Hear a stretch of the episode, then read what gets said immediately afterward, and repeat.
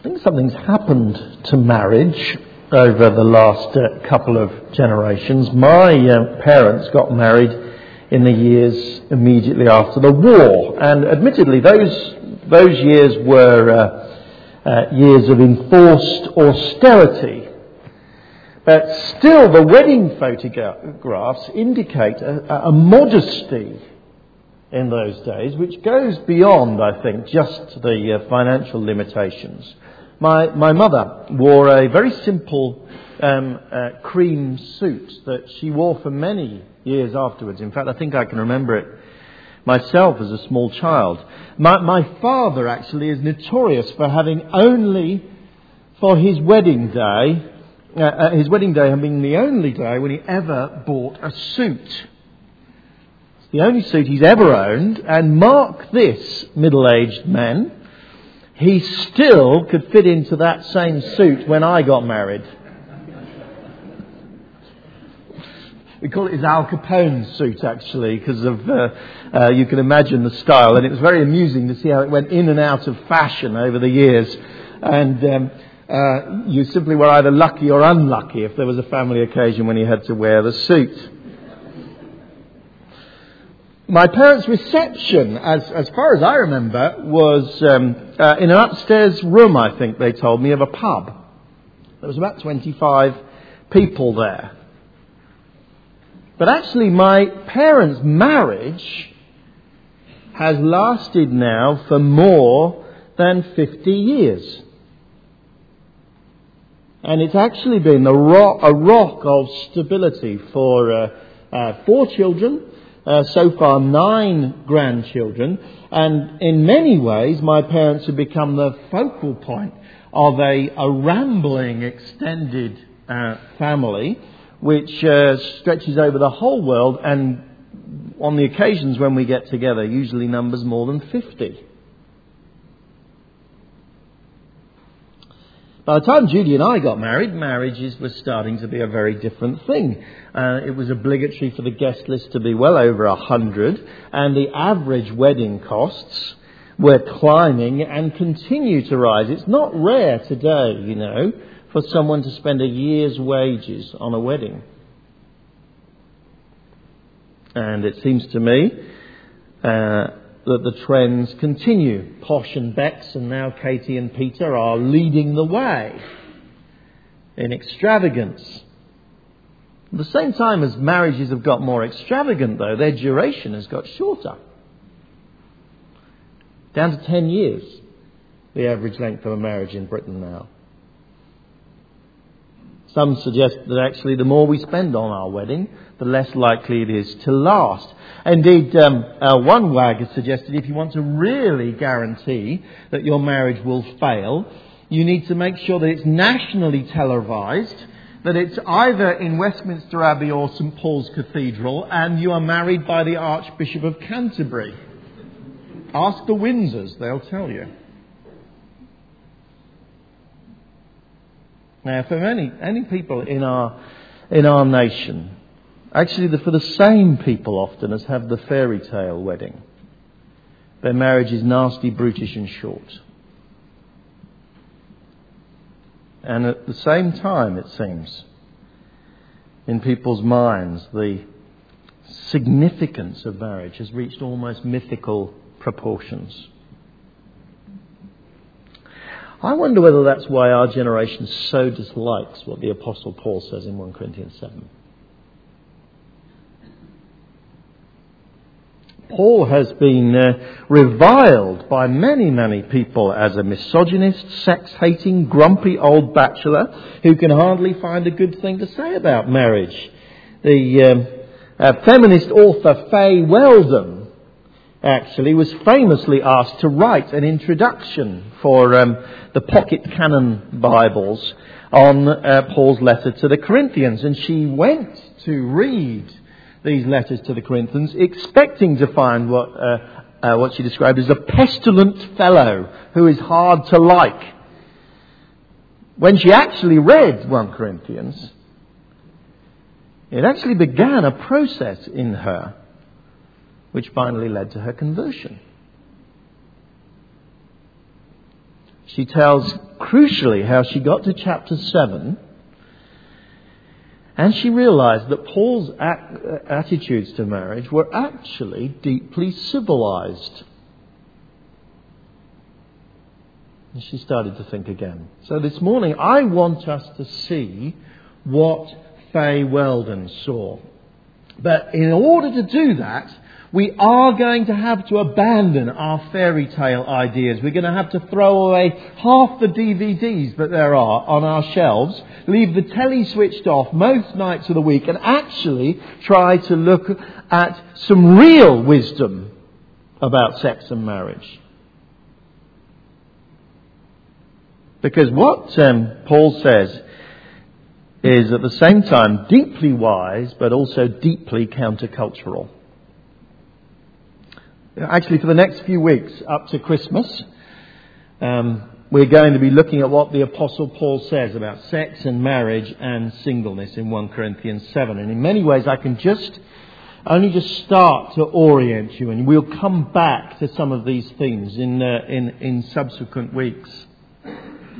Um, so, by way of orientation, then, we need to notice a first thing, as something that Bridget Jones, Miss Elizabeth Bennet, and James Bond would recoil at in horror. Sex and marriage, says the Apostle Paul, are not the only thing.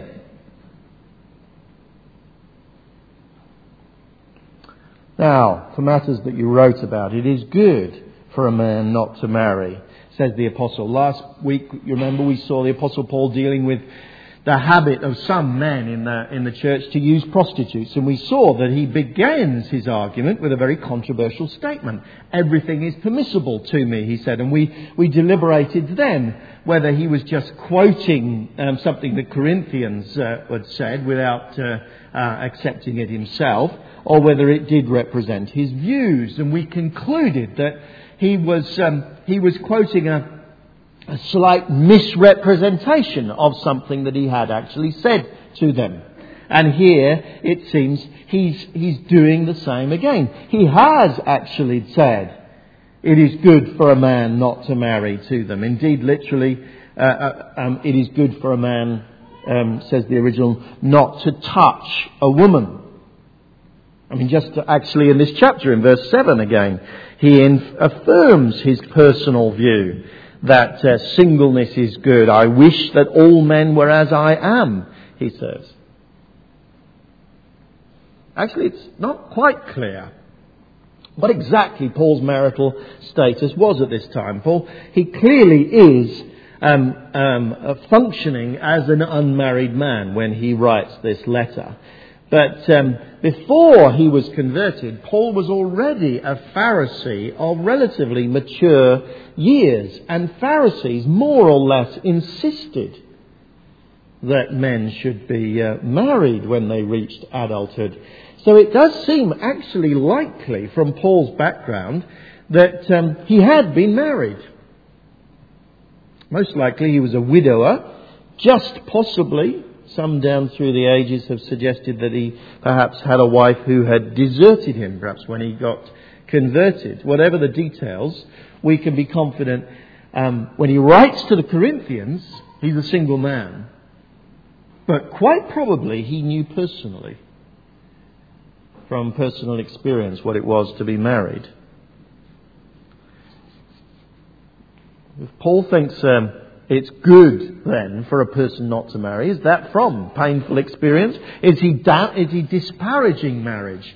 Now, Richard's already pointed out to us that cannot be the case. Someone who writes those words in, in Ephesians chapter 5 cannot be someone who thinks marriage is a, a, a bit of a. Um, a second class thing. Husbands, love your wives as Christ loved the church and gave himself up for her to make her holy, cleansing her by the washing with water through the word and to present her to himself as a radiant church without stain or wrinkle or any other blemish, but holy and blameless. Christ is absolutely committed to his church says uh, the apostle, and likewise you husbands be absolutely committed in that, in that joyful, uh, wonderful way to your wives, marriage is no second class thing to the apostle. Just in, uh, in chapter 6 we saw last week, he uh, tells um, people not to have sex with prostitutes, but not because sex is dirty. On the contrary, because as sex is the most wonderful, precious thing which binds a man and a woman together at a deep level. The two will become one flesh, he says. So don't waste sex on prostitutes, he's saying. It's too precious.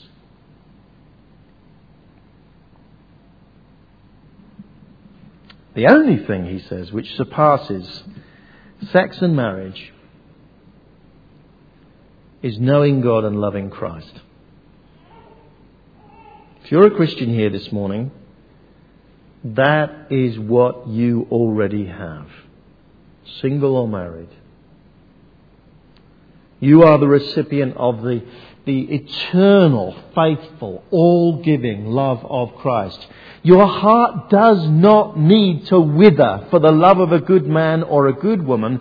It can be nourished every day, every week, every month, every year. It can grow and thrive and find contentment because you are the recipient of a love far deeper than any human being can ever give you. That's what Paul's saying. That's why sex and marriage is not the only thing.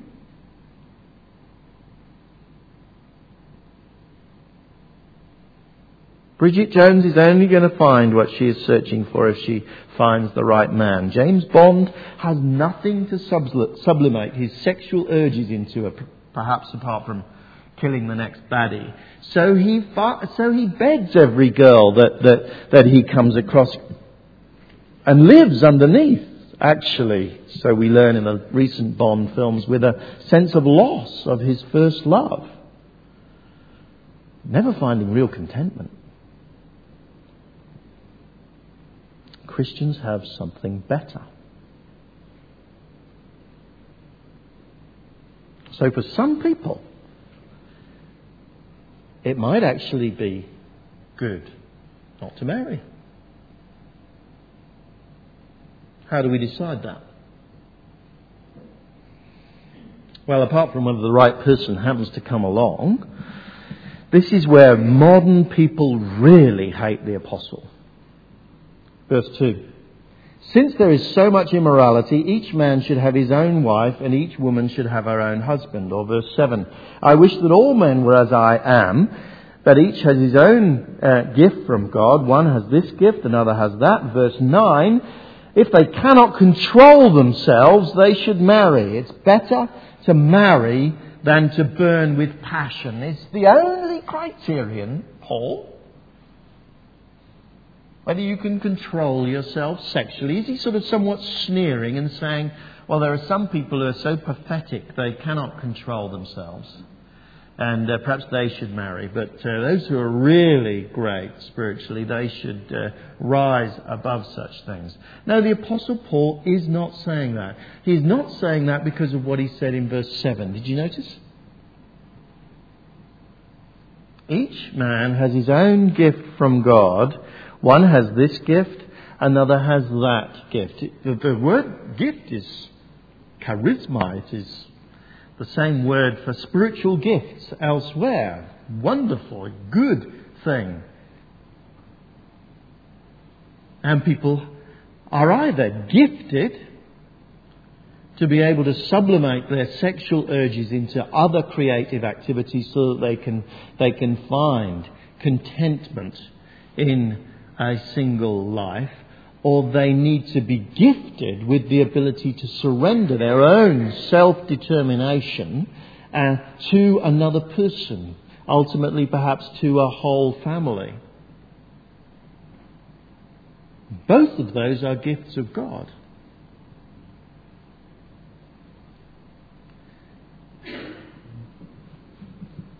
Paul's saying, actually, find your gift.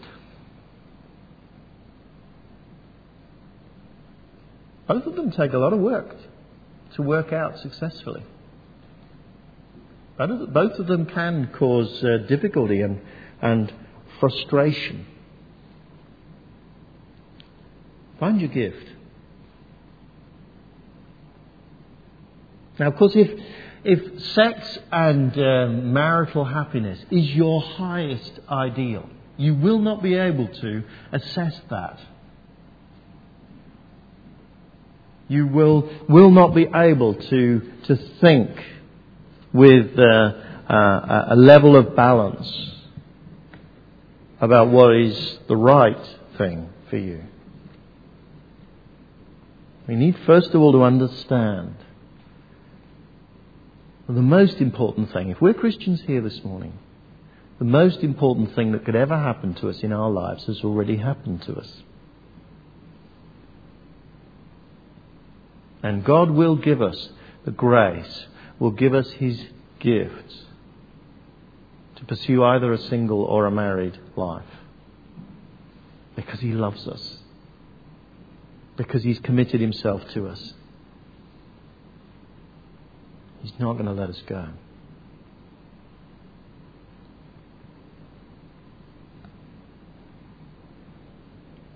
Once we've got that perspective in our minds, then uh, perhaps we can look again at verse 9. If they cannot control themselves, they should marry, for it is better to marry than to burn with passion. I want, to, I want you to think of that, that phrase, to burn with passion, in the broadest possible sense. I mean, for men, to, to be absolutely honest, it is often primarily a simple drive for coition. For women, it, it is often a, um, a, a long term, constant, undiminishing sense of need for a partner at a much deeper and broader level from that, uh, uh than, the, than, than the man's rather more simplistic drives. And both of those may well be signs that we have the gift of marriage, not the gift of singleness. It's not a, it's not a second rate way of assessing how we should live. Rather, it seems a wise way of assessing how we should see our future. Now, I know that raises lots of questions, and many of those questions, like what do I do if I'm single and don't feel I've got the gift of singleness and so on, we're going to look at in subsequent weeks. Today, I just want to orient you. If sex and marriage really is the most important thing in your life, then you've missed what Paul says. You've missed the glory of what it means to be a believer. Sex and marriage are not the only thing, says the apostle.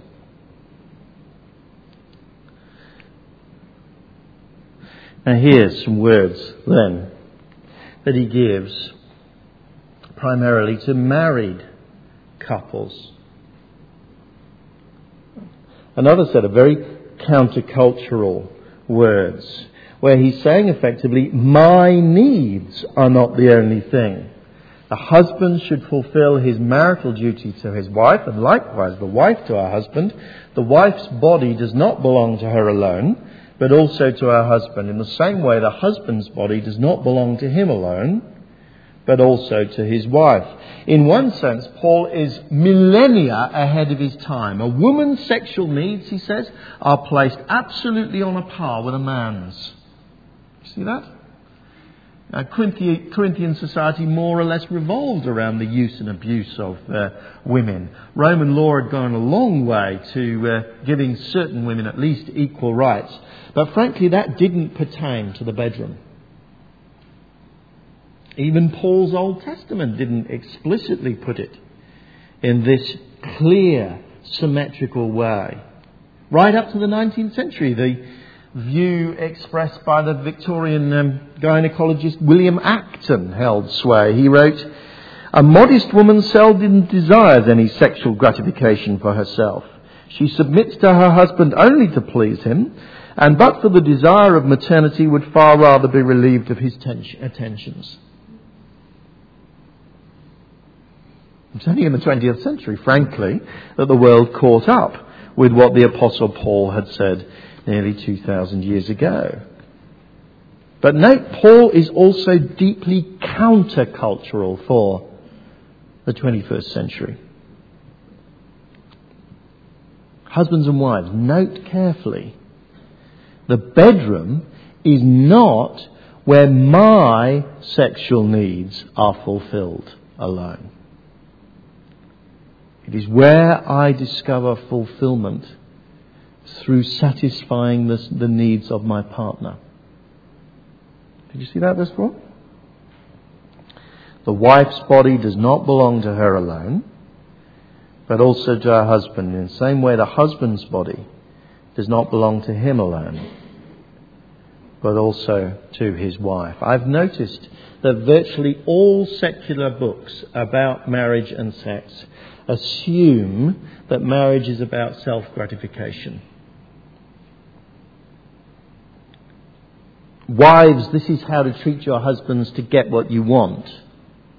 It says, Husbands, this is how to treat your wife so that she will be sexually uh, receptive to you. Often, actually, they're giving pretty good advice, but underneath it is a terribly bleak assumption. Just to caricature it for a moment, they assume that in marriage we are entirely on our own, learning to manipulate that, uh, our partner so that we get what we need.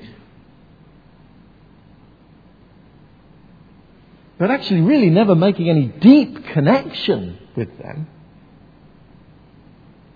They are just the foil for my gratification.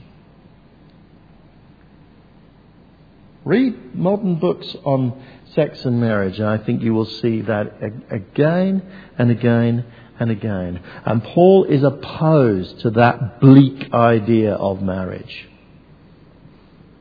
He says each partner actually surrenders themselves, gives up their autonomy, gives themselves to the other for the other's pleasure and actually in so doing finds a deeper, more satisfying pleasure shared between the two now. Not on my own, shared between the two as each satisfies the other's needs.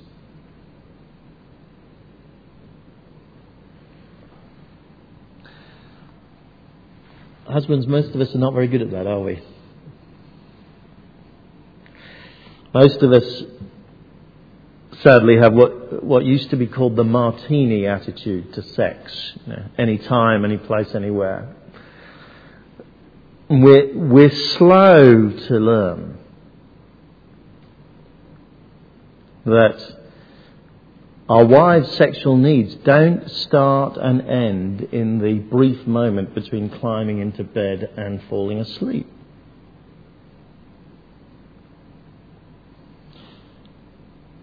Why not let foreplay begin at breakfast or days before? Why not cultivate actually a habit of affection and love and delight for which sex is just the icing on the cake? That's what most wives are longing for, you know.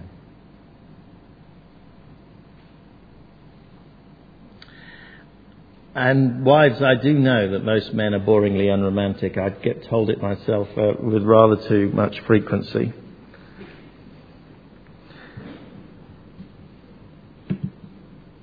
I do know that the um, most foreplay that you um, uh, often get is how about it then after uh, a long day's work. But perhaps, wives, you do need to understand a little bit that men are wired a bit differently. Perhaps not all sex has to be in the context of long, slow burning day of romance. I wonder, do you know what he likes? I wonder, could you learn to like it too? Each partner learning what the other needs and, and building into their relationship the commitment to give it and give it and give it and give it. Neither partner will demand in a true Christian marriage. Neither partner will use sex as a weapon.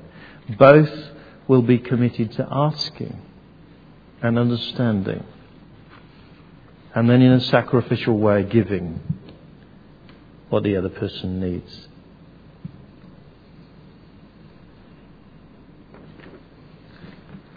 Marriage is massively important, says Paul. We need to understand it's not about my needs,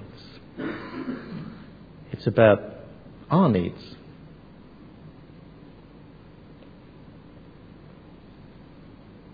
And then another fascinating way in which Paul wants to orient these uh, Christians as they think about uh, issues of marriage and singleness. Spiritual matters, he says, are not the only thing. Look at verse 5. Do not deprive each other except by mutual consent and for a time, so that you may devote yourselves to prayer. Then come again so that Satan, come together again so that Satan will not tempt you because of your lack of self-control. You see, it seems that in Corinth, along, uh, that, that there was also a fairy tale idealism in another direction floating around. The idea that uh, married couples perhaps might live celibate lives for the sake of the gospel. Rise above their need for sex so that they could devote themselves entirely to Jesus and entirely to prayer. And Paul says that's utter poppycock. Don't waste your time with that. Actually, at this point, just for a moment, I do have a message for married couples given me to, uh, uh, to me by Amy Ski that she asked me to pass on. She can't be here because she's um, in a rather full crash. Um, she says, please, married, young married couples, stop it. There's enough children in the crash now to keep us going for ages. But Paul does not say that.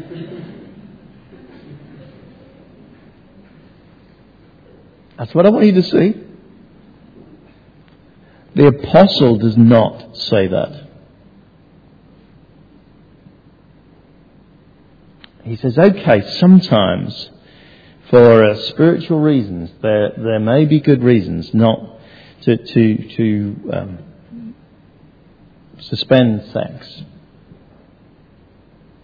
Only for the best spiritual reasons, though, for prayer and then only temporarily. Not a lifetime of it, but just there, just for moments, perhaps.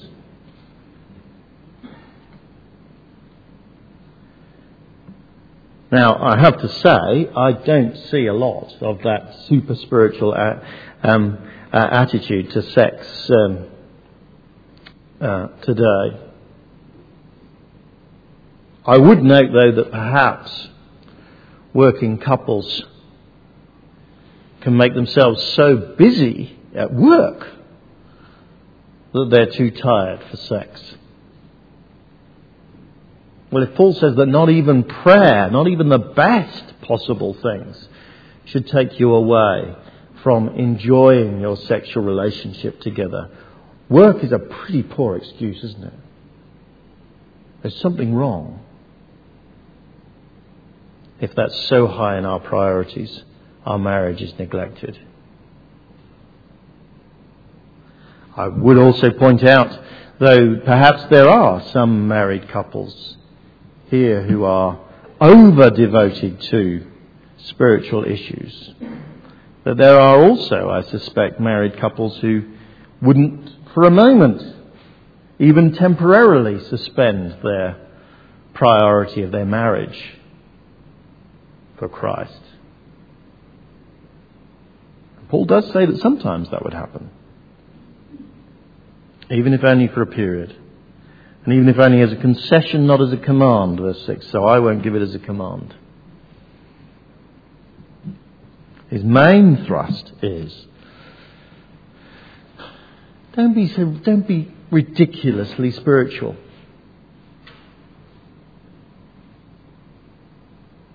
I see amongst some singles in particular this, this, uh, this idea that if I was really spiritual, then I wouldn't get married. I'd devote myself to, to, to a single life. And if frankly, when you look at your gifts, you know that you would be better married. Don't think that that is somehow second class. Don't think that that is, that is less spiritual. It is our spiritual duty to live the life God has called us to. If it's to get married, get married. If it's to, to uh, honour our partner in marriage, do that. And do not think that something else is better than a healthy, intimate, married life.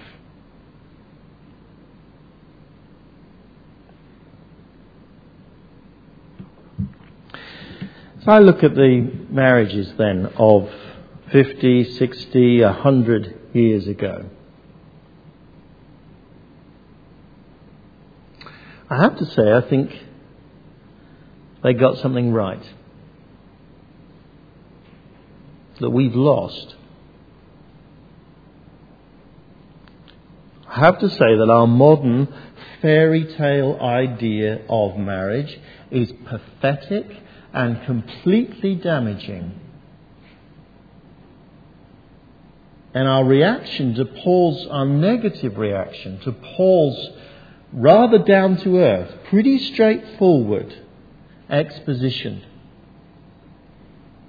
about sex and marriage indicates that actually that fairy tale idea is more deeply rooted in us than we may like to think. Marriage has always been a massive, a massively important thing for human beings. But we've elevated it, it seems to me, to the status of idolatry sometimes. And of course, then real marriage crashes around our ears. Because it never could live, live up to the ideals.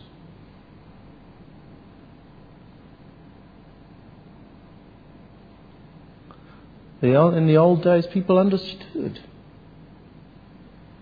that marriage is about patient, quiet, committed giving to another person. And sometimes accepting a certain amount of loss personally as marriages go through their seasons. And perhaps one is giving more sometimes and another is giving more at other times. But there is that core commitment to give to the other person which binds them together.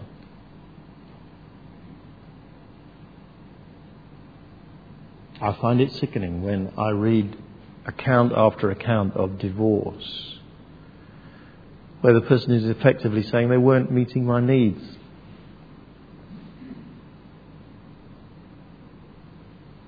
That is so subhuman as well as sub Christian. My needs are not the only thing. If I put them central, we will destroy our marriages. And there is a silliness about us sometimes, a silly idealism that can't see that actually to glorify God, to follow God, is for most of us a steady commitment to a partnership, not allowing work or even prayer or church to eclipse that central commitment in our lives. to be together. I wonder how many marriages in this room will still be thriving in 30, 40, 50 years' time. How many marriages, like my parents, who actually are not actively practicing Christians, how many marriages will be the centre point of a wide, warm, extended family? Because right at the heart there, with all its difficulties and dysfunction, right at the heart is a Christian understanding of what it means to be together. Jesus set the example, didn't he? He gave himself completely on the cross for us. And we are to image that by giving ourselves completely. First to Him, and then in imitation of Him to one another.